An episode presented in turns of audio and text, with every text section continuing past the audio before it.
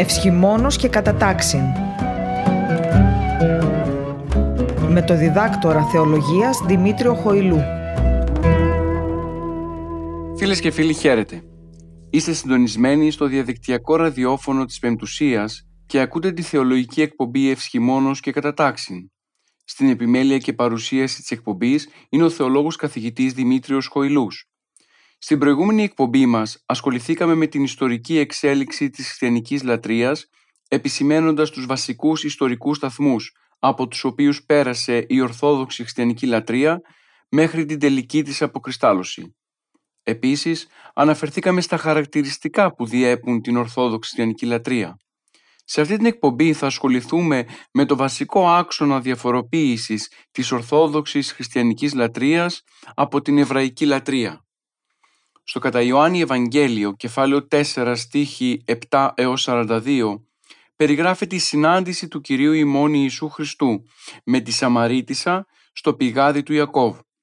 Στην παραπάνω κουβέντα, ο Κύριος ημών Ιησούς Χριστός παρουσιάζει διεξοδικά τους αληθινούς προσκυνητές του Θεού, οι οποίοι σύμφωνα με το κείμενο δεν είναι άλλοι από αυτούς που θα λατρεύουν το Πατρί εμπνεύματι και αληθεία. Με αυτόν τον τρόπο ο Κύριος Σιμών Ιησούς Χριστός ήδη προδιαγράφει με εξαιρετική σαφήνεια το καινούργιο πνεύμα της χριστιανικής λατρείας, δηλαδή το νέο τρόπο με τον οποίο οι άνθρωποι δι προσκυνήν. Έτσι, εκτός από τις εξωτερικές μορφές, η βασική διαφοροποίηση της ορθόδοξης χριστιανικής λατρείας από την εβραϊκή λατρεία εστιάζεται κυρίως στο νέο πνεύμα της ορθόδοξης χριστιανικής λατρείας. Η παραπάνω περικοπή αποτελεί μια ιδιαίτερη λειτουργική διδαχή του Ιησού που οδηγείται στο να καταργήσει την εβραϊκή τυπολατρεία παρουσιάζοντας το νέο τρόπο λατρείας του Θεού από τους ανθρώπους που θα διαφέρει κατά πολύ από την παλαιά εβραϊκή συνήθεια και λατρεία του Θεού. Πριν όμως εξετάσουμε τη λατρεία εμπνεύματι και αληθεία, θα πρέπει να τονίσουμε ιδιαιτέρως πως ο Χριστός σεβάστηκε και τήρησε την Ιουδαϊκή λατρεία καθ' όλη τη διάρκεια της ζωής του. Ο Κύριος Σιμών Ιησούς Χριστός ως άνθρωπος γεννήθηκε στην Ιουδαία. Έζησε, δίδαξε και θαυματούργησε. Πέθανε και αναστήθηκε στη χώρα αυτή. Σεβάστηκε την Ιουδαϊκή παράδοση και λατρεία. Τήρησε ό,τι όριζε η παράδοση και ο Μωσαϊκός νόμος και συμβούλευε τους ακροατές του να κάνουν και αυτοί το ίδιο. Στις μεγάλες εορτές στα Ιεροσόλυμα διδάσκει και προσεύχεται στον, περι... στον περίβολο του ναού. Στις συναγωγές κηρύττει και θαυματουργεί. Από τους συμπατριώτες του που λάτρευαν τον Θεό τυπικά, εξωτερικά και από συνήθεια, ο Κύριος απαιτούσε πραγματική λατρεία, όπως το εκφράζει και ο προφήτης Δαβίδ στον 50ο ψαλμό. «Θυσία το Θεό, πνεύμα συντετριμένων, καρδία συντετριμένη και ταπεινωμένη ο Θεός ούκ εξουδενώσει. Δηλαδή, θυσία και λατρεία αρεστή στο Θεό, που ποτέ δεν την απορρίπτει, είναι αυτή η οποία αποτελείται από πνεύμα συντετριμένο από μετάνοια και ταπεινή καρδία. Γι' αυτό και καυτηριάζει ο Χριστός την υποκρισία των Φαρισαίων, γιατί τα λόγια τους δεν συμπορεύονται με τις πράξεις τους. Τους θυμίζει πολλές φορές την φράση του προφήτη Ισαΐα που είναι επίκαιρη σε κάθε εποχή. Αυτός ο λαός, θα μας πει ο προφήτης Ισαΐας, με το στόμα του με πλησιάζει και με τα χείλη του με τιμάει, ενώ η καρδία του βρίσκεται μακριά από μένα. Θα πρέπει να τονίσουμε πως η εβραϊκή λατρεία ήταν απόλυτα συνειφασμένη με την παρουσία συγκεκριμένων εξωτερικών λατρευτικών τύπων που συνδέονταν κυρίως με την τήρηση κανόνων και διατάξεων. Μάλιστα, ο πιστός Εβραίος ήταν απόλυτα υποχρεωμένος να τηρεί τους παραπάνω λατρευτικούς τύπους αν επιθυμούσε να δηλώσει την αγάπη και την πιστότητά του στον Θεό. Μέσα από αυτούς τους λειτουργικούς εβραϊκούς τύπους και το πολύπλοκο νομικό πλαίσιο περιλατρίας, ο Εβραίος μπορούσε και θεωρούνταν αληθινός προσκυνητής του Θεού. Χαρακτηριστικό παράδειγμα τυπολατρίας μέσα στην εβραϊκή λατρεία αποτελούσε θα μπορούσαμε να πούμε ο τόπος λατρείας του Θεού που οι Εβραίοι τον συνέδεαν με την παρουσία του ναού των Ιεροσολύμων. Πρέπει να σημειώσουμε πως ο τύπος που υπάρχει στις χριστιανικές ακολουθίες και τελετές δεν αποτελεί την ουσία της ορθόδοξης χριστιανικής λατρείας, αλλά ενεργεί βοηθητικά για να πετύχει ο πιστός την ουσία που δεν είναι άλλη από το να επικοινωνήσει τελικά αληθινά με τον Θεό. Στη συνέχεια της παρουσίασής μας θα πρέπει να εξετάσουμε πώς η χριστιανική γραμματεία, οι πατέρες της Εκκλησίας μας δηλαδή, ερμήνευσαν την εμπνεύματη και αληθεία λατρεία του Θεού. Διευρύνοντας λοιπόν την ανάλυση της έννοιας λατρεία, εμπνεύματη και αληθεία, θα επιχειρήσουμε με γνώμονα τα σχόλια της εκκλησιαστικής γραμματείας πάνω στο συγκεκριμένο θέμα, να δούμε πώς οι πατέρες της Εκκλησίας, οι οποίοι βιώνουν την αγιοπνευματική εμπειρία της Εκκλησίας μας, τονίζουν και καταδεικνύουν τη διαχρονική βίωση της εν λόγω θεμελιακής εντολής του Κυρίου, δηλαδή της λατρείας του Θεού εμπνεύματι και αληθεία. Ξεκινώντας από τον Οριγένη, θα, θα παρατηρήσουμε ότι εκεί ο ίδιος ο πατέρας αναφέρεται στη συγκεκριμένη προτροπή του Ιησού προς τη Σαμαρίτισσα τονίζοντας το γεγονός ότι τελικά μέσα στην Ορθόδοξη Χριστιανική λατρεία αυτό το οποίο ζωοποιεί είναι το πνεύμα και όχι ο τύπος ή το γράμμα του νόμου, διακηρύσσοντας ότι όλο το παραπάνω πλαίσιο, δηλαδή η αναφορά του Ιησού για την λατρεία εμπνεύματι και αληθεία, έγινε «ειν αγνώμεν πως πνεύμαν εστίν ο Θεός» και φιλοτιμισόμεθα εμπνεύματι το ζωοποιούντι και μη γράμμαση το αποκτήνοντι προσκυνήν το Θεό και εν αληθείας σέβην αυτό και μικέτη τύπης. Για τον Οριγένη, η προτροπή του Κυρίου περί λατρείας εν πνεύματι και αληθεία έρχεται ώστε να παυθεί ο τύπος και η σκιά ώστε αργότερα να συμπληρώσει ο Άγιος Γρηγόριος Θεολόγος, ο οποίος αποκαλεί τη μεν Παλαιά Διαθήκη Διαθήκη εν σκιά, ενώ τη δε Καινή Διαθήκη Διαθήκη εν αληθεία, δεδομένου του γεγονότος της διακρίσεως μεταξύ του εβραϊκού τύπου λατρείας και της αληθινής λατρείας του Θεού που συναντάμε από τον Χριστό και μετά. Άλλωστε η εμπνεύματη και αληθεία λατρεία οδηγεί τον πιστό να αποστεί των νομικών τύπων και επιπλέον τον συνιστά αληθινό προσκυνητή του Θεού και Πατέρα. Η διαπίστωση του Οριγένη ότι ούκ εν τύπης προσκυνήν το πατρί, αλλά εν αληθεία, μας οδηγεί στο συμπέρασμα ότι η διδαχή του Κυρίου Πετλατρίας εν πνεύματι και αληθεία δεν υποκαθιστά μόνο την εβραϊκή λειτουργική τυπολατρεία, αλλά και το σύνολο, το πνεύμα του Μωσαϊκού νόμου. Η νέα διδασκαλία του Ιησού γύρω από τον τρόπο με τον οποίο πρέπει να λατρεύεται ο, ο Θεός εντάσσει την νομιμότητα της παλαιάς την οποία και την καταργεί εφόσον με τον διατύπωση του Κυρίου οι πρώτεροι προσκυνητέ ενσαρκεί και πλάνη προς εκείνουν. Σε άλλο σημείο θα παρατηρήσουμε πως ο Άγιος Ιωάννης ο Χρυσόστομος σχολιάζοντας την προτροπή του Ιησού προς τη Σαμαρίτιδα γράφει ότι ουκέτη περιτομή και Σαββάτου φυλακή, ουκέτη ναός και βωμός και τράγος αποβομπέως και Σάββατα διαψευσμένα. Η εμπνεύματη και αληθεία προσκύνηση καταργεί όλα τα στοιχεία του παλαιού νόμου, την περιτομή, τα ολοκαυτώματα, τα θύματα, τα θυμιάματα. Ο Άγιος Ιωάννης ο Χρυσόστομος θα καταλήξει στο συμπέρασμα ότι με την εντολή να προσκυνούμε τον Θεό εμπνεύματη και αληθεία ελάβαμε πολύ τρανότερη διδασκαλία, δηλαδή δεν έχουμε πλέον ανάγκη την παλαιά εβραϊκή τυπική λατρεία. Γι' αυτό και πλέον ο πιστός είναι απελευθερωμένος από τον προηγούμενο νόμο και τη λατρεία. Δεν θρησκεύει πλέον με λιβανοτό και θυσίες και δεν χρειάζεται ούτε θυσία, ούτε ιεροσύνη, ούτε βασιλεύς παρά Ιουδαίος έστε λοιπόν σύμφωνα με τον Άγιο Ιωάννη τον Χρυσόστομο. Οι πατέρες της Εκκλησίας μας προχωρώντας ένα βήμα παραπάνω επικεντρώνουν τη θεολογία τους και στην υποκατάσταση των σαρκικών αιματηρών θυσιών μέσω της νέας λατρείας η οποία είναι λατρεία εμπνεύματη και αληθεία. Όπως τονίζεται ιδιαιτέρως, η λατρεία του Κυρίου δεν περιλαμβάνει θυσίες και αίματα γιατί ακριβώς είναι διαφορετική από τις θυσίες του Ισραήλ. Σύμφωνα με τον Οριγένη, ο Θεός δεν πρέπει να τιμάται με θυσίες σαρκός, αλλά εμπνεύματι. Με αξιοσημείωτη σαφήνεια, ο Άγιος Ιωάννης ο Χρυσόστομος διακηρύσει ότι ούκ να λωτρείς ολοκαυτόμαση και μόσκης και κρυής, ότι ου προβάτων και μόσχων και καπνού και κνήσεις, ότι συμμετέρας λατρείας τρόπου, τρόπος, αλλά διαψυχής πνευματικής.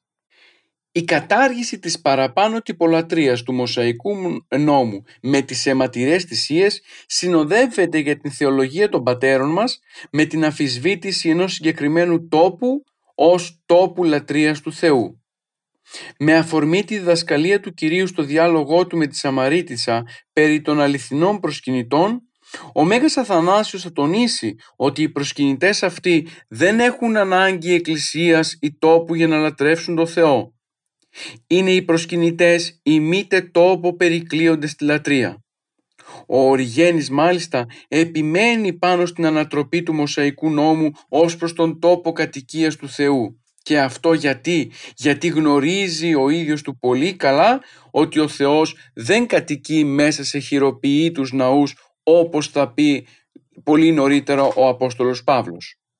Άλλωστε η νέα λατρεία που εγγενιάζει ο Χριστός είναι λατρεία η οποία ανταποκρίνεται στην εσωτερική ανάγκη του ανθρώπου να λατρεύσει τον Θεό αποδεσμευμένος από τον παράγοντα του τόπου ο εγκλωβισμός της λατρείας σε καθορισμένο τόπο τον οποίον επέβαλε ο εβραϊκός νόμος μέσα από την τυπολατρεία συνιστούσε εξαναγκασμό του ανθρώπου και του προσέθεται μία ακόμα υποχρέωση η οποία παρεμπόδιζε την αμεσότητα σχέσεώς του με τον Θεό. Γι' αυτό και στην Ορθόδοξη Χριστιανική λατρεία η συγκεκριμένη αποδέσμευση βοηθά τον άνθρωπο να θεωρεί την σχέση του με τον Θεό σε άμεσο επίπεδο και να τον γεμίσει με αισθήματα ανακούφισης δεδομένου ότι μπορεί πλέον να απευθύνεται στον δημιουργό του χωρίς τον εξαναγκασμό της παρουσίας του σε συγκεκριμένο τόπο. Βέβαια θα πρέπει να τονιστεί ότι αυτή η αναφορά στη διαφοροποίηση γύρω από, τον από την εβραϊκή τυπολατρεία έχει ήδη επισημανθεί και διατυπωθεί μέσα στην Παλαιά Διαθήκη και μάλιστα έχει προδιατυπωθεί μέσα στους ψαλμούς του Δαβίδ. Χαρακτηριστικό παράδειγμα αποτελεί ο 144ος ψαλμός στον στίχο 18 όπου εκεί διαβάζουμε «Εγγύς Κύριος πάση της υπεκαλουμένης αυτόν εν αληθεία». Ο Άγιος Ιωάννης ο Χρυσόστομος παραμένοντας στο παραπάνω ψαλμικό τονίζει τη βαθύτερη έννοια του συγκεκριμένου στίχου, ότι δηλαδή ο ψαλμοδός αναφέρεται στην προσευχή προς τον Θεό δια της καθαρής καρδίας, η οποία δεν προϋποθέτει την ύπαρξη συγκεκριμένου τόπου, ώστε να αναγκάζεται ο προσκυνητής του Θεού μέσα από Αυτόν ή και σε Αυτόν να ανατρεύει το πρόσωπο του Κυρίου. Αν και το παραπάνω ψαλμικός, ο ψαλμικός στίχος αποτελεί μια προεικόνηση της δασκαλίας του Κυρίου, θα πρέπει να τονίσουμε ότι παρόμοια οπτική θεώρηση δεν υπάρχει στο σύνολο της Παλαιάς Διαθήκης και αυτό γιατί, γιατί όλη η Παλαιά Διαθήκη ήταν εμποτισμένη με το πνεύμα της εβραϊκής τυπολατρείας η οποία ήθελε όπως προείπαμε στην αρχή της εκπομπής την τήρηση συγκεκριμένων τύπων ώστε μέσα από αυτούς τους τύπους να μπορεί ο άνθρωπος να θεωρείται πιστός λάτρης και προσκυνητής του Θεού. Προχωρώντας λίγο παρακάτω, και με τη βοήθεια πάντα των πατέρων της Εκκλησίας μας θα τονίσουμε ότι η εμπνεύματη και αληθεία πνευματική λατρεία του Θεού ταυτόχρονα εισάγει μέσα και μια διάκριση μεταξύ Θεού και ανθρώπου. Σχολιάζοντας τη δασκαλία του Κυρίου περί λατρείας σε πνεύματι και αληθεία, βλέπουμε ακριβώς ότι ο Θεός είναι το πνεύμα και ο άνθρωπος είναι η πνοή. Με τον ίδιο τρόπο λοιπόν ο Θεός ου σώμα αυτόν λέγομεν είναι σύμφωνα με τον Οριγένη προς γάρα τη διαστολή των αισθητών έθος τη γραφή τα νοητά ονομάζει πνεύματα και πνευματικά. Ο ίδιος πατέρας της Εκκλησίας επιμένει ότι με τη συγκεκριμένη προτροπή του ο Κύριος αντιπαραθέτει το πνεύμα προς το σώμα ώστε να αναδειχθεί αυτή η διαφορά, η οντολογική διαφορά μεταξύ Θεού που είναι πνεύμα και ανθρώπου που είναι ύλη. Παράλληλα με την αναφορά της εκκλησιαστικής γραμματείας στην πνευματική φύση της θεότητας όπως το αναφέραμε παραπάνω και στην αντιδιαστολή της με την ανθρώπινη φύση, οι πατέρες της εκκλησίας μας περνάνε ένα βήμα παραπάνω και μιλάνε για τη θεολογία περί του προσώπου του Κυρίου ως πνεύματος και αληθείας. Μάλιστα, ο Μέγας Αθανάσιος παρουσιάζει την λατρεία εμπνεύματι υπενθυμίζοντάς μας ότι πνεύμα προσώπου ημών Χριστός Κύριος εστίν. Μάλιστα, ο ίδιος πατέρας συνδέει την προτροπή του Κυρίου περί λατρείας σε πνεύματι και αληθεία με το κατά Ιωάννη Ευαγγέλιο κεφάλαιο 17 στίχο 17 όπου εκεί διαβάζουμε «Αγίασον αυτούς εν τη αληθεία, ο λόγος ο σως αληθεία εστί». Στο σύνολο της πατερικής θεολογίας θα διαπιστώσουμε πως το εναληθεία που αναφέρεται στο κατά Ιωάννη Ευαγγέλιο ταυτίζεται με το εν Χριστώ και η προτροπή του Κυρίου περιλατρίας του Θεού εμπνεύματι και αληθεία υποδηλώνει την παρουσία του Ιού ως μεσίτου της προς τον Θεό λατρείας. Γι' αυτό και η συγκεκριμένη δασκαλία του Κυρίου προς τη Σαμαρίτιδα μας υπενθυμίζει το έλεος του Θεού προς εμάς δια του μονογενούς, δηλαδή ακριβώς την σωτηρία που παρέσει ο Θεός δια της αποκεκαλυμμένης αλήθειας που είναι το πρόσωπο του Κυρίου ημών Ιησού Χριστού. Η εν λόγω προτροπή επομένως αποκτά έναν καθαρό χριστολογικό περιεχόμενο και αποκαλύπτει την αβαθύτερη έννοια του κατά Ιωάννη Ευαγγελίου κεφάλαιο 14 στίχη 6 «Εγώ είμαι η αλήθεια» όπου εκεί ο Χριστός μιλάει για τον εαυτό του. Σύμφωνα με αυτό, οι, προ... οι αληθινοί προσκυνητές του, του Θεού καλούνται να, να προσκυνήσουν εμπνεύματι και αληθεία που αλήθεια δεν είναι άλλος από τον ίδιο τον Κύριο ημών Ιησού Χριστό, δηλαδή το δεύτερο πρόσωπο της Αγίας Τριάδος.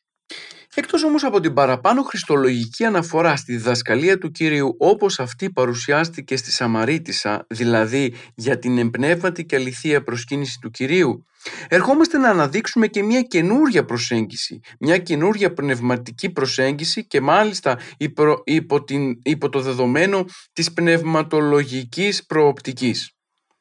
Ο Άγιος Επιφάνιος Σαλαμίνος διακηρύσει ότι το Άγιο Πνεύμα, δηλαδή το τρίτο πρόσωπο της Αγίας Τριάδος, είναι εκείνο που υπαγορεύει την προτροπή περί λατρείας εμπνεύματι και αληθεία.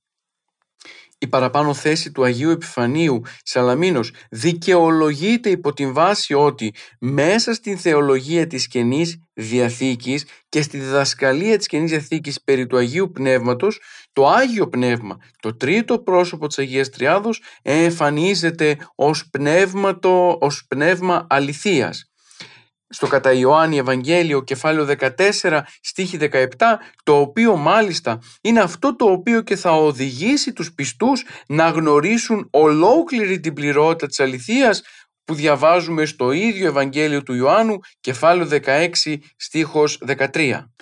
Μάλιστα αργότερα ο Απόστολος Παύλος σε συνέχεια του, του κατά Ιωάννη Ευαγγελίου θα τονίσει ότι η πληρότητα της αληθείας που δίνεται με το Άγιο Πνεύμα είναι αυτή η παρεχόμενη δυνατότητα σε μας να μπορούμε να λατρεύουμε τον Θεό που είναι ο ίδιος του πνεύμα. Διαβάζουμε στην Προζωμαίους επιστολή εφόσον το τι προσευξόμεθα καθόδι ουκ είδαμεν, αλλά αυτό το πνεύμα υπερνυχάνει στεναγμής αλαλήτης.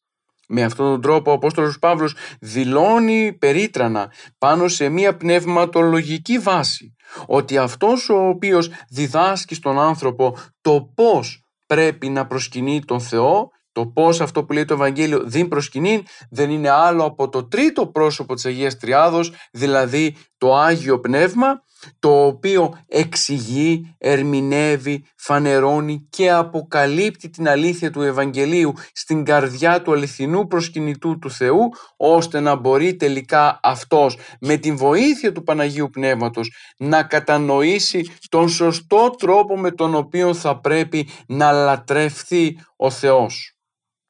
Ο Άγιος Γρηγόρης ο Θεολόγος, συνεχίζοντας αυτή την πνευματολογική προσέγγιση, θα αναφέρει «Το πνεύμα εστίν ενώ προσκυνούμεν και διού προσευχόμεθα.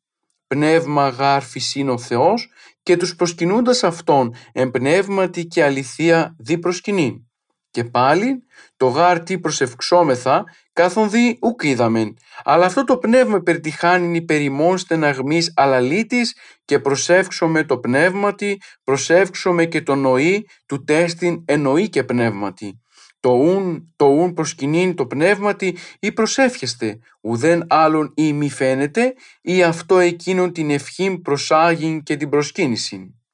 Με όλα τα παραπάνω γίνεται απόλυτα κατανοητό πως η δασκαλία του Κυρίου Πελιλατρία σε πνεύματι και αληθεία παραπέμπει στην δράση του Αγίου Πνεύματος ως διδασκάλου της αληθινής προσευχής και ως παρακλήτου, δηλαδή ως αναπληρούντος τον Κύριο μετά την ανάληψή του.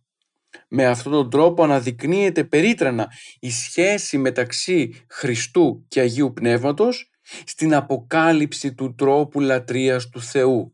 Το Άγιο Πνεύμα, ο Παράκλητος, το τρίτο πρόσωπο της Αγίας Τριάδος, έρχεται να φωτίσει τον αληθινό προσκυνητή και να του αναδείξει τον πραγματικό τρόπο λατρείας του Θεού που όπως έχουμε πει μέχρι και τώρα ξεφεύγει από την τυπολατρική διατύπωση μέσων λατρείας και αναγάγεται σε μια πιο πνευματική, πιο ψυχική, πιο λογική, πιο ουσιώδη λατρεία του Θεού που βρίσκει ως κέντρο αναφοράς την καρδιά του αληθινού προσκυνητού του Θεού.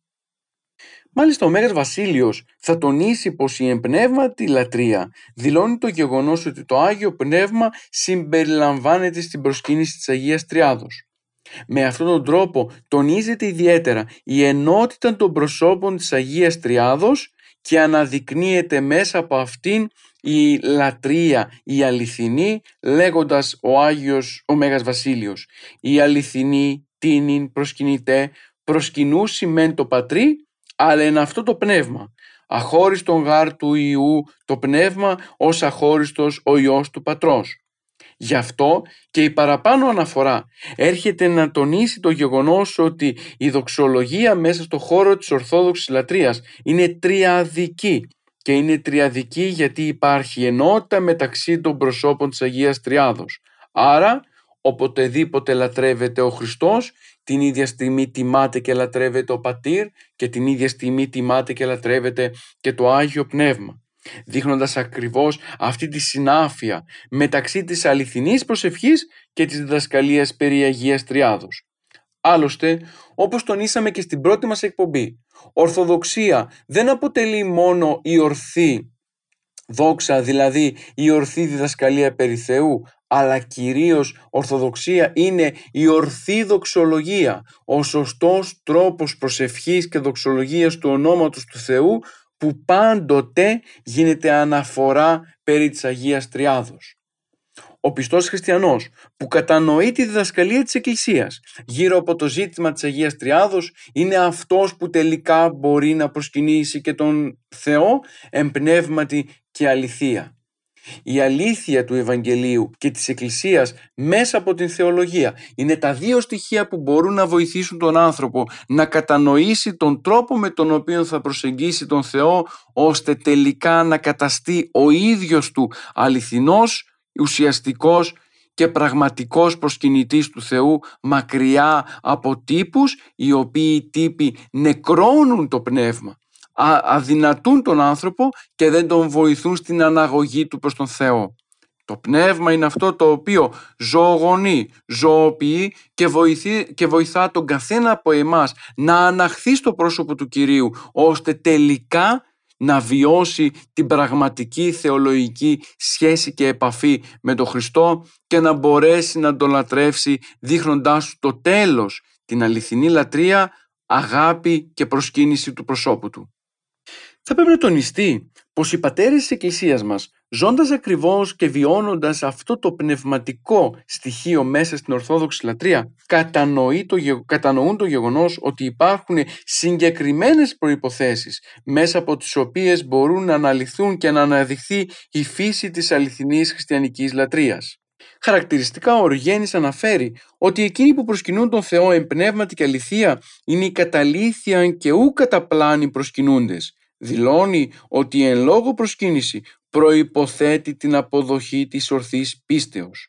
Σε άλλο σημείο, ο Μέγας Αθανάσιος θα προσθέσει ότι προϋποθέτει και την απόρριψη της ματαιότητας. Γι' αυτό, σε κάποια διήγηση μαρτυριών των πρώτων αιώνων, η λατρεία εμπνεύματη και αληθεία υποδηλώνει τη σταθερότητα της πίστεως και αντιδιαστέλλεται προς τη ματαιότητα της πλάνης των ειδόλων.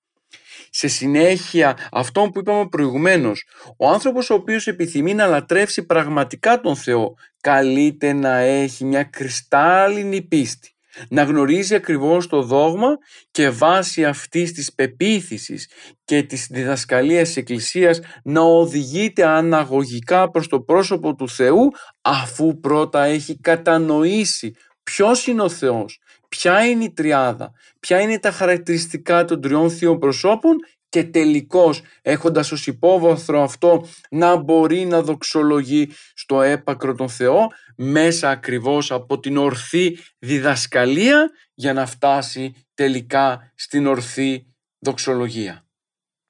Η πνευματική ζωή του Χριστού έρχεται σε, συνάφεια, σε απόλυτη συνάφεια με την εμπνεύματη και αληθή λατρεία του προσώπου του Κυρίου. Τονίζεται μάλιστα από τον Άγιο Ιωάννη τον Χρυσόστομο ότι η προτροπή του Κυρίου περί της αληθινής τρασκίας, λατρείας συγγνώμη, μας εισάγει στα υψηλότερα και τα πνευματικότερα. Ενώ αλλού ο Άγιος Μακάριος ο Αιγύπτιος τονίζει ότι η παραπάνω προτροπή του Κυρίου δηλώνει την πνευματική ζωή ο επουράνιος πνευματικός πλούτος θα πει ο Άγιος Μακάριος ο Αιγύπτιος, ο οποίος καθιστά αληθινούς προσκυνητές όλους εκείνους οι οποίοι είναι πλούσιοι στο πνεύμα και διακρίνονται ως πένιτες και φτωχοί της αμαρτίας. Με αυτόν τον τρόπο κατανοούμε το γεγονός πως η συνεπή πνευματική ζωή είναι μία από τις βασικές προϋποθέσεις που θέτουν οι πατέρες ώστε να μπορεί ο πιστός χριστιανός να λατρεύσει τον Θεό εμπνεύματι και αληθεία. Είναι ανάγκη λοιπόν οι αληθινοί προσκυνητές του Θεού να αναλάβουν ένα πνευματικό αγώνα ο οποίος αγώνας δεν είναι κατά σάρκα και δεν είναι σύμφωνα με τις δυνάμεις τους, αλλά γίνεται κατά πνεύμα. Μάλιστα, ο Άγιος Ιωάννης ο Χρυσόστομος τονίζει πως αληθινοί προσκυνητές του Θεού είναι εκείνοι που ου κατά σάρκα, αλλά πονηρούς δι περικόπτει λογισμούς και σταυρούνε αυτόν και τα σαλόγους ανερήν επιθυμίας και καταφάσκην. Στον αγώνα αυτό κεντρικό σημείο είναι το ου κατά σάρκα, δηλαδή μια ζωή χωρίς τα πάθη της αμαρτίας. Είναι γεγονός πως ο άνθρωπος ο οποίος δεν έχει καταφέρει να καθαρίσει την ψυχή του από τα σαρκικά πάθη είναι αδύνατο να προσεγγίσει το πρόσωπο του Θεού και να το λατρεύσει τελικά εμπνεύματι και αληθεία. Αυτή η καθαρότητα της ψυχής και η καθαρότητα της καρδιάς ως τόπος συνάντησης του Θεού με τον άνθρωπο αποτελεί το σημείο αναφοράς για την πνευματική λατρεία μέσα στην Ορθόδοξη Χριστιανική παράδοση. Οι προσκυνητές του Θεού, οι οποίοι προσκυνούν τον Κύριο εμπνεύματι και αληθεία, είναι υποχρεωμένοι, πρέπει να τονίσουν το γεγονός να βρουν τον τρόπο ώστε μέσα στο χώρο της καρδιάς την καθαρή από τα πάθη να αφήσουν χώρο για να εμφανιστεί εκεί η παρουσία του προσώπου του Χριστού το οποίο μαζί με το Άγιο Πνεύμα θα τους οδηγήσει στην εμπνεύματη και αληθεία λατρεία του Κυρίου. Σε άλλο σημείο ο Ριγένης θα τονίσει ότι οι αληθινοί προσκυνητές είναι οι εμπνεύματοι και μη σαρκοί.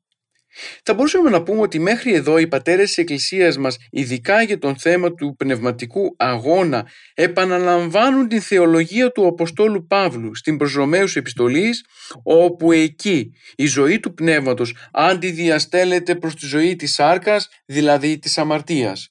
Διαβάζουμε συγκεκριμένα στην προς Ρωμαίους επιστολή κεφάλαιο 8. Ο γάρ νόμος του πνεύματος της ζωής εν Χριστώ Ιησού ηλευθέρωσεν σε από του νόμου της αμαρτίας και του θανάτου. Το γάρ αδύνατο του νόμου ενώ εισθένει δια της αρκός, ο Θεός τον εαυτού ιών πέμψας εν ομοιώμα της αρκός αμαρτίας και περί της αμαρτίας κατέκρινε την αμαρτία εν σαρκή. Εδώ ο Απόστολος Παύλος τονίζει ότι αυτός ο οποίος επιθυμεί να λατρεύσει τον Θεό θα πρέπει να το κάνει όχι με το πνεύμα της αμαρτίας αλλά με το πνεύμα της χάριτος, με το πνεύμα της αρετής, με το πνεύμα της αγωγής και κυρίως του πνευματικού αγώνα, ο οποίος πνευματικός αγώνας καθαρίζει την καρδιά μέσα από τα πάθη.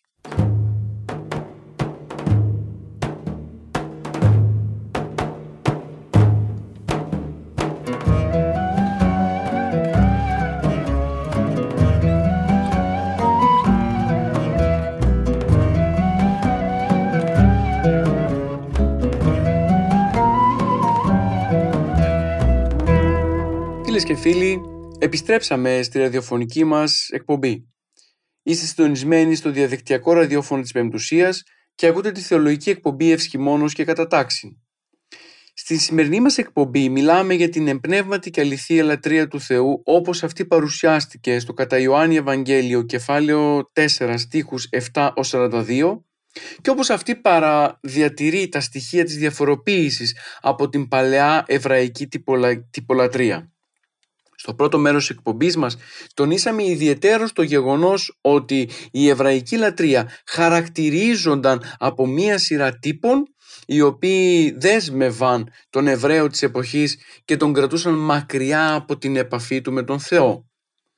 Τονίσαμε την παρουσία, την, τον τρόπο με τον οποίο οι πατέρες της Εκκλησίας μας αντιμετώπισαν το θέμα της εμπνεύματη και αληθείας λατρείας του Θεού και επιμείναμε ιδιαίτερος στον πνευματικό αγώνα τον οποίο καλείται να κάνει ο καθένας από εμάς ώστε να καθαρίσει την καρδιά από τα πάθη και να μπορέσει τελικά να την καταστήσει ναό του Αγίου Πνεύματος και τόπο συνάντησης του Θεού με τον άνθρωπο για μια πνευματική και αληθινή λατρεία του Θεού. Θα πρέπει να υπενθυμίσουμε από το, από το προηγούμενο ημίωρο πως η βασική πεποίθηση των πατέρων είναι πως η εμπνεύματη και αληθεία λατρείας του Θεού γίνεται με τη βοήθεια του Αγίου Πνεύματος μέσα σε μια τριαδολογική αναφορά δεδομένου ότι τα τρία πρόσωπα της Αγίας Τριάδος, ο Πατήρ, ο Υιός και το Άγιο, Άγιο Πνεύμα συνδέονται με την ενότητα των ιδιωμάτων.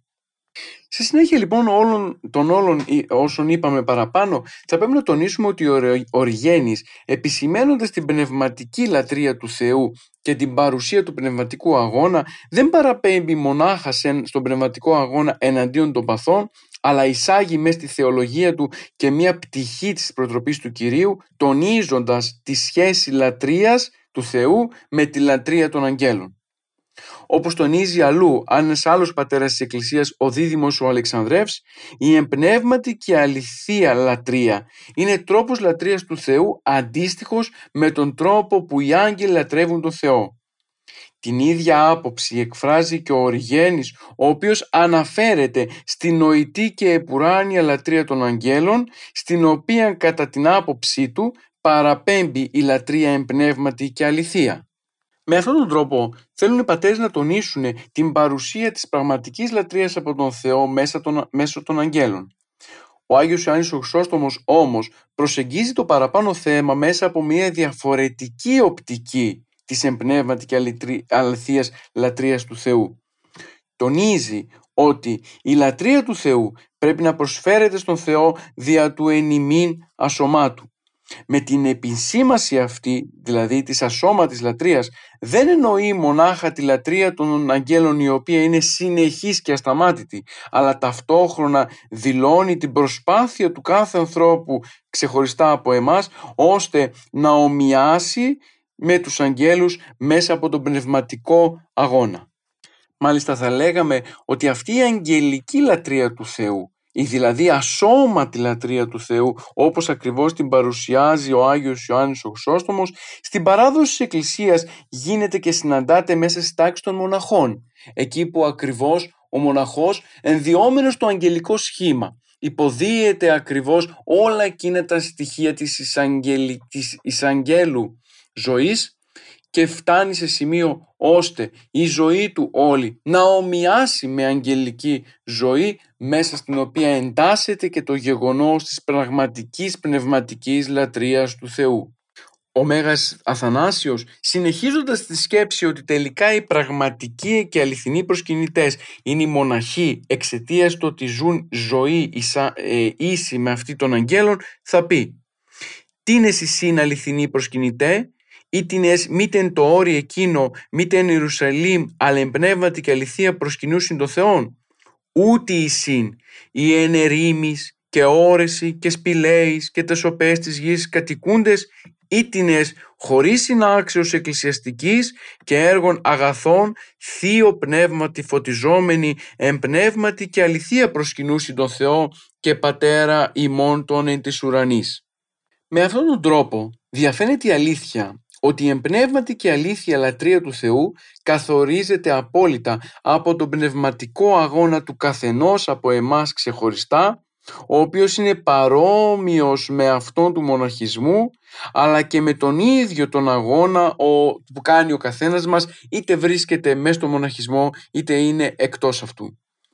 Στο σημείο, στο σημείο αυτό θα πρέπει να τονίσουμε ιδιαίτερα το γεγονός ότι οι πατέρες της Εκκλησίας εντείνουν και τονίζουν την έννοια του πνευματικού αγώνα για να δείξουν σε άλλο σημείο τις βασικές προϋποθέσεις τις οποίες θα πρέπει να έχει ο αληθινός προσκυνητής του Θεού ώστε τελικά βάσει αυτών να μπορεί να προσεγγίσει το πρόσωπο του Κυρίου και να λατρεύσει πραγματικά και αληθινά επνεύματι και αληθεία τον Κύριο για να γίνει όχι μόνο σωστός αλλά και αληθινός προσκυνητής του Θεού. Παρουσιάζοντας λοιπόν τις προϋποθέσεις του αληθινού προσκυνητού του Θεού, θα τονίσουμε ότι μία από τις μορφές αυτές είναι η καθαρότητα και ο καλοπισμός της ψυχής. Ο Μέγας Βασίλειος σε κάποιο έργο του θα τονίσει ότι οι λατρεύοντες εν πνεύματι και αληθεία είναι όσοι από καρδίας καθαράς αναπέμπουση τας ψαλμοδίας του Κυρίου. Και απευθύνοντας ο ίδιος αναφορά στους ακροατές του αποκαλύπτει την ίδια, αποκαλύπτει την έννοια της καθαρότητας της καρδιάς. Μάλιστα αναφέρει πόση από πορνείας εστάσει εντάφθα, πόση από κλοπής, πόση δόλων, πόση ψευδολογία εν τες καρδίες κρύπτοντες, ψάλιν όντε τη αληθεία μη ψάλλοντες. Οι παραπάνω προϋποθέσεις αναφέρονται από το Μέγα Βασίλειο για να δείξει ακριβώς ότι η, ταυτό, η ταυτίζεται η καθαρότητα της καρδιάς μας με την ελευθερία της ψυχής από την πορνεία, την κλοπή, τον δόλο, την ψευδολογία στοιχεία τα οποία εμποδίζουν τον αληθινό προσκυνητή του Θεού να προσεγγίσει το πρόσωπο του Κυρίου και τελικά να μπορέσει να συνδεθεί με Αυτόν δοξολογικά.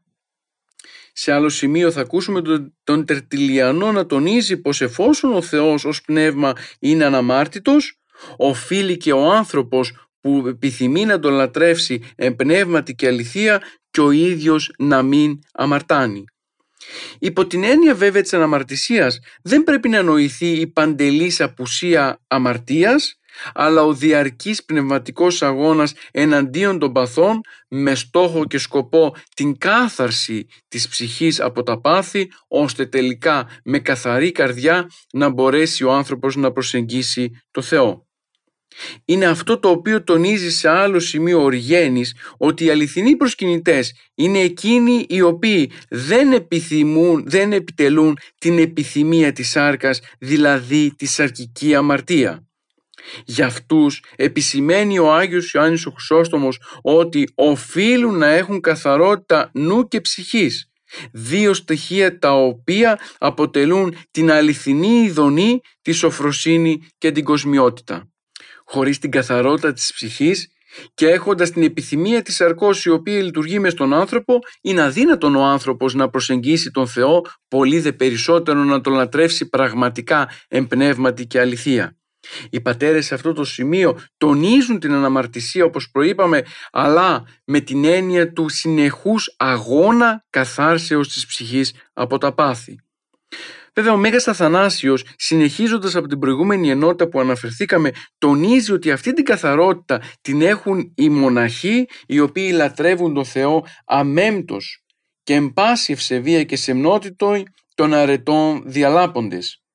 Πρόκειται δηλαδή θα λέγαμε για τους αληθινούς προσκυνητές του Θεού οι οποίοι είναι ικανοί να σηκώσουν τα όσια χέρια τους προσευχόμενοι προς τον Θεό. Σε αυτό το σημείο, ανοίγοντας μια μικρή παρένθεση, θα μπορούσαμε να πούμε ότι όλοι εμείς οι χριστιανοί που ζούμε μέσα στον κόσμο, οφείλουμε ιδιαίτερη ευγνωμοσύνη προς τους μοναχούς, οι οποίοι ζουν, ζώντας μέσα στο μοναστήρι μπορούν και αναπληρώνουν τον πνευματικό δικό μας αγώνα με τις συνεχές και αδιάλειπτες προσευχές τους, δεδομένου ότι εμείς που ζούμε στον κόσμο αδυνατούμε πολλές φορές να ολοκληρώσουμε τα πνευματικά μας καθήκοντα. Αλλά οι μοναχοί ως μέλη της Εκκλησίας και εμείς οι οποίοι έχουμε σύνδεσμο με τα μέλη της Εκκλησίας που είναι οι μοναχοί μπορούν και να πληρώνουν και τις δικές μας αδυναμίες. Σε συνέχεια όλο το παραπάνω θα πρέπει να τονιστεί πως η ζωή της πνευματικής καθάρσεως είναι η αληθινή ζωή την οποία μας δόρισε ο Κύριος μέσα από την κάθαρση από την αρχαία αμαρτία. Η καλλιέργεια επομένως μιας πνευματικής ζωής μακριά από, τον, από την αμαρτία βοηθά τον άνθρωπο ώστε να προσεγγίσει τις προϋποθέσεις εκείνες που χρειάζονται ώστε να αποδώσει στον Θεό τη λατρεία εμπνεύματη και αληθεία. Χωρίς συνεπή πνευματική ζωή, χωρίς άσκηση, χωρίς πνευματικό αγώνα, είναι αδύνατον ο άνθρωπος σύμφωνα με την πατερική θεολογία να προσεγγίσει την εμπνεύματη και αληθεία λατρεία του Θεού και άρα αδυνατή να κατανοήσει τον αληθινό τρόπο με τον οποίο μπορεί να προσκυνά τον Κύριο. Βέβαια οι πατέρες της Εκκλησίας μας ως σωστή παιδαγωγή δεν παραμένουν μονάχα στην αρνητική διατύπωση γύρω από τις προϋποθέσεις με τις οποίες πρέπει να προσεγγιθεί η λατρεία του Θεού. Δηλαδή δεν αναφέρονται μόνο στην αμαρτία και πόσο ο άνθρωπος θα πρέπει να την αποφεύγει, αλλά κάνουν ένα βήμα παραπάνω δίνοντας ακριβώς την ευκαιρία σε όλους εμάς να προσεγγίσουμε τον Θεό. Με ποιον τρόπο; Αναφέροντας τις συγκεκριμένες αρετές με τις οποίες θα πρέπει, στις οποίες θα πρέπει να ασκηθούμε ώστε ως πραγματικοί και αληθινοί προσκυνητές να προσεγγίσουμε το πρόσωπο του Κυρίου. Ο Άγιος Ιωάννης ο Χρυσόστομος διακηρύσει ότι η αληθινή λατρεία είναι εκείνη που χαρακτηρίζεται από την επιοίκεια, τη σοφροσύνη, την ελεημοσύνη, την ανεξικακία, τη μακροθυμία, την ταπεινοφροσύνη, την παροχή συγνώμης, την καλή προαίρεση, την πνευματική προθυμία και την ειλικρινή διάνοια. Με αυτόν τον τρόπο δίνει το πεδίο δράσης του καθενός από εμάς ξεχωριστά, ώστε να μπορούμε να προσεγγίσουμε το πρόσωπο του Κυρίου ασκώντας συγκεκριμένες αρετές οι οποίες είναι εύκολες δεδομένου ότι όλες αυτές υπάρχουν ήδη μέσα μας και μπορούμε να τις ανακαλέσουμε με τον πνευματικό αγώνα. Έτσι είναι ανάγκη να τονιστεί πως η λατρεία εμπνεύματη και αληθεία του Θεού πρέπει να συμβαδίζει απολύτως με μια ζωή ούκ λόγο, ουδέ εν απάτη, αλλά εν αυτής της έρχης. Με αυτόν τον τρόπο βλέπουμε ακριβώς ότι ο Άγιος Ιωάννης ο Χρυσόστομος τονίζει την αναγκαιότητα ασκήσεως του καθενός από εμάς ξεχωριστά πάνω σε συγκεκριμένες αρετές ώστε με την βοήθεια αυτών των αρετών να οδηγηθούμε τελικά στην σύνδεση με την παρουσία του προσώπου του Θεού μέσα στη ζωή μας. Οι πατέρες της Εκκλησίας μας με τη λατρεία εμπνεύματη και αληθεία δεν παραμένουν μόνο στην αναφορά του πνευματικού αγώνα, αλλά προχωρούν και παρακάτω και βλέπουν και τις ιωτηριώδεις ανθρωπολογικές προεκτάσεις που έχει η πραγματική λατρεία του Θεού. Θα πρέπει να επισημάνουμε το γεγονός ότι η λατρεία πνεύματη και η αληθεία του Θεού συνδυάζεται υπό του Κυρίου, με την υπό του Κυρίου απελευθέρωσή μας από τον θάνατο και τη φθορά. Το σωτηριώδες έργο και γεγονός, και γεγονός απελευθέρωσης του ανθρώπου από το δεσμά του θανάτου συνιστά την ανθρωπολογική προέκταση της προτροπής του Κυρίου προς τη Σαμαρίτιδα. Ο Άγιος Μάξιμος Ομολογητής ερμηνεύοντας την εμπνεύματη και αληθεία και κυρίως την εναληθεία λατρεία του Θεού, τονίζει ότι η αλήθεια αποτελεί κατάσταση των μελώντων και υπέρβαση του τύπου και της εικόνας. Γι' αυτό και η κατάσταση των μελώντων σύμφωνα με τον ίδιο πατέρα είναι η απελευθέρωση από τον θάνατο και τη φθορά. Η λατρεία επομένως εν αληθεία παραπέμπει στην αιωνιότητα της ανθρώπινης ύπαρξης και οι αληθινοί προσκυνητές καθίστανται εκείνοι που δια της αληθινής λατρείας του Θεού προγεύονται τη χαρά της αιώνιας μακαριότητας. Η σωτηριώδη προέκταση της εμπνεύματη και αληθεία λατρείας του Θεού οδηγεί τον άνθρωπο να υιοθετηθεί από τον ίδιο τον Θεό. Η αληθινή λατρεία αναδεικνύει τον άνθρωπο σε Υιό του Θεού κατά χάρη. Υπό τη συγκεκριμένη ενοιολογική θεώρηση κατανοούμε το γεγονός ότι αληθινή λατρεία συνδέεται τελικά με τον προσωπικό αγιασμό του ανθρώπου. Κάθε φορά που ο άνθρωπος καθίσταται δοχείο της χάριτος του Θεού την ίδια στιγμή υιοθετείται από τον Θεό αναδεικνύοντας τον ίδιο τον εαυτό του ως Υιό Θεού υπό την έννοια της χάριτος του Αγίου Πνεύματος. Η πραγματική λατρεία του Θεού εμπνεύματι και αληθεία είναι το γεγονός εκείνο το οποίο οδηγεί στη θέωση. Σύμφωνα με το Μέγα Βασίλειο, ως φωτισμός της διανοίας δια της λατρείας είναι το γεγονός ότι η εν το πνεύματι προσκύνηση την ως εν φωτή γινόμενη της διανοίας ημών ενέργειας υποβάλλει. Ο φωτισμός της διανοίας αποτελεί την έκφραση της αγιοπνευματικής εμπειρίας του ανθρώπου, της μετοχής δηλαδή του στον αγιασμό του πνεύματος. Άλλωστε, κάθε φορά που ο άνθρωπος μπορεί και προσεγγίζει τον Θεό με την εμπνεύματη και αληθεία λατρεία είναι σε θέση να γίνει ο ίδιος του όπως προείπαμε δοχείο του Αγίου Πνεύματος άρα να οδηγηθεί στο γεγονός της θεώσεως και της σωτηρίας. Η σωτηριολογική προέκταση της χριστιανικής λατρείας πατά πάνω στο γεγονός της παρουσίας του Κυρίου μέσα στον κόσμο ως στοιχείο σωτηρίας του ανθρώπου. Η χριστιανική λατρεία πλέον νοηματοδοτείται από το γεγονός της ταφής και της Ανάστασης του Κυρίου ως, βασικός, ως βασικό άξονα της εμπνεύματη και αληθείας λατρείας του Θεού. Κάθε φορά που ο άνθρωπος οδηγείται δοξολογικά προς τον Θεό, ανανεώνει αυτή τη σχέση με τον Κύριο και ανανεώνει ουσιαστικά και τις προϋποθέσεις της σωτηρίας δεδομένου ότι αγωνίζεται πνευματικά να αποφύγει την αμαρτία και οδηγείται στη συνεχή πορεία προς το πρόσωπο του Χριστού το οποίο σώζει από τη φθορά και τον θάνατο. Άλλωστε όπως είπαμε και προηγουμένως, η προτροπή για εναλυθία και λατρεία του Θεού δηλώνει το πρόσωπο του Χριστού ως μεσίτη μεταξύ ανθρώπων και Θεού και γι' αυτόν με αυτόν τον τρόπο αποκτά έντονο χριστολογικό χαρακτήρα πάνω στη βάση κατά την οποία ο Χριστός είναι η οδός και η αλήθεια και η ζωή. Η σωτηριολογική αναφορά που προέρχεται μέσα από την προτροπή του Κυρίου μας οδηγεί ακριβώς στην, στο πρόσωπο του Κυρίου ως πραγματικού Θεού.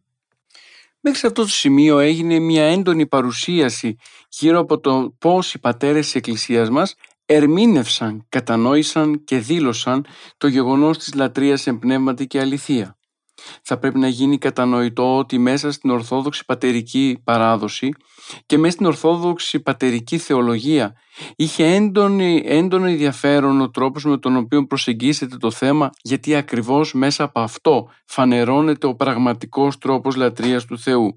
Οι πατέρες της Εκκλησίας τονίσαν την εμπνεύματη και αληθεία λατρεία του Θεού για να δώσουν το υπόδειγμα σε όλους εμάς που επιθυμούμε να προσεγγίσουμε ορθόδοξα και λατρευτικά το πρόσωπο του Κυρίου. Συμπερασματικά λοιπόν θα μπορούσαμε να πούμε ότι βασικό στοιχείο μέσα στην θεώρηση των πατέρων είναι η εμπνεύματη και αληθεία λατρεία του Θεού ως κατάργηση της εβραϊκής τυπολατρείας.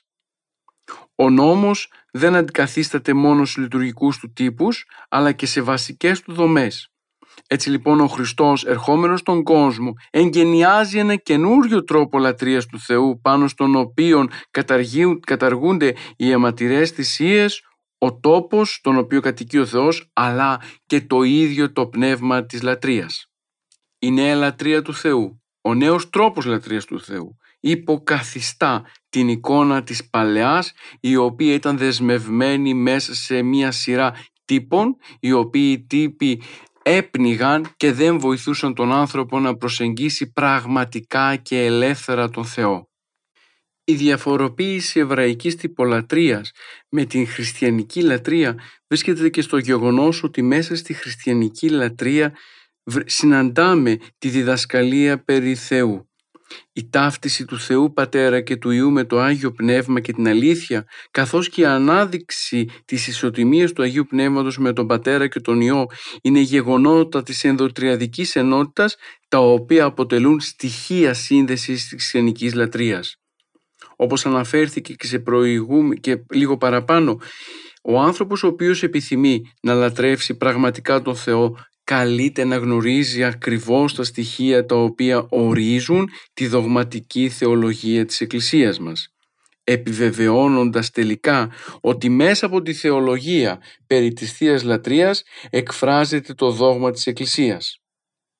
Φυσικά δεν θα πρέπει να ξεχνάμε ότι η Παλαιά Διαθήκη αποτέλεσε τον τύπο της νέας λατρείας και οι χριστιανοί υιοθέτησαν κάποιες πτυχές της εβραϊκής λατρείας όχι όμως και το πνεύμα της εβραϊκής λατρείας το οποίο όπως και προείπαμε δεν ζωοποιούσε αλλά σκότωνε και οδηγούσε τον άνθρωπο μακριά από τον Θεό. Όπως σημειώνει ο Αλέξανδρος Μέμαν, η λατρεία της πρώτης χριστιανικής εκκλησίας συνδέονταν αποκλειστικά με το γεγονός της έλευσης του Μεσσία και τα περιστατικά της μεσιανικής του αποστολής.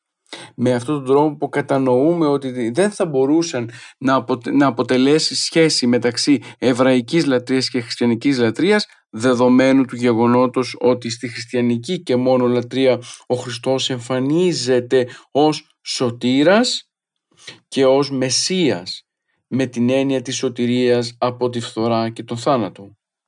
Και αυτό και πρέπει να τονιστεί πως η χριστιανική λατρεία δεν είναι απλά και μόνο μια ιδιωτική λατρεία που κάποιος έφερε στον κόσμο, αλλά αποτελεί μια υπενθύμηση της θείας Οικονομίας πάνω στο γεγονός της κατάργησης του θανάτου και της Αναστάσεως του Ιησού. Είναι η χριστιανική λατρεία μια καταγγελία του θανάτου και της Αναστάσεως του Κυρίου.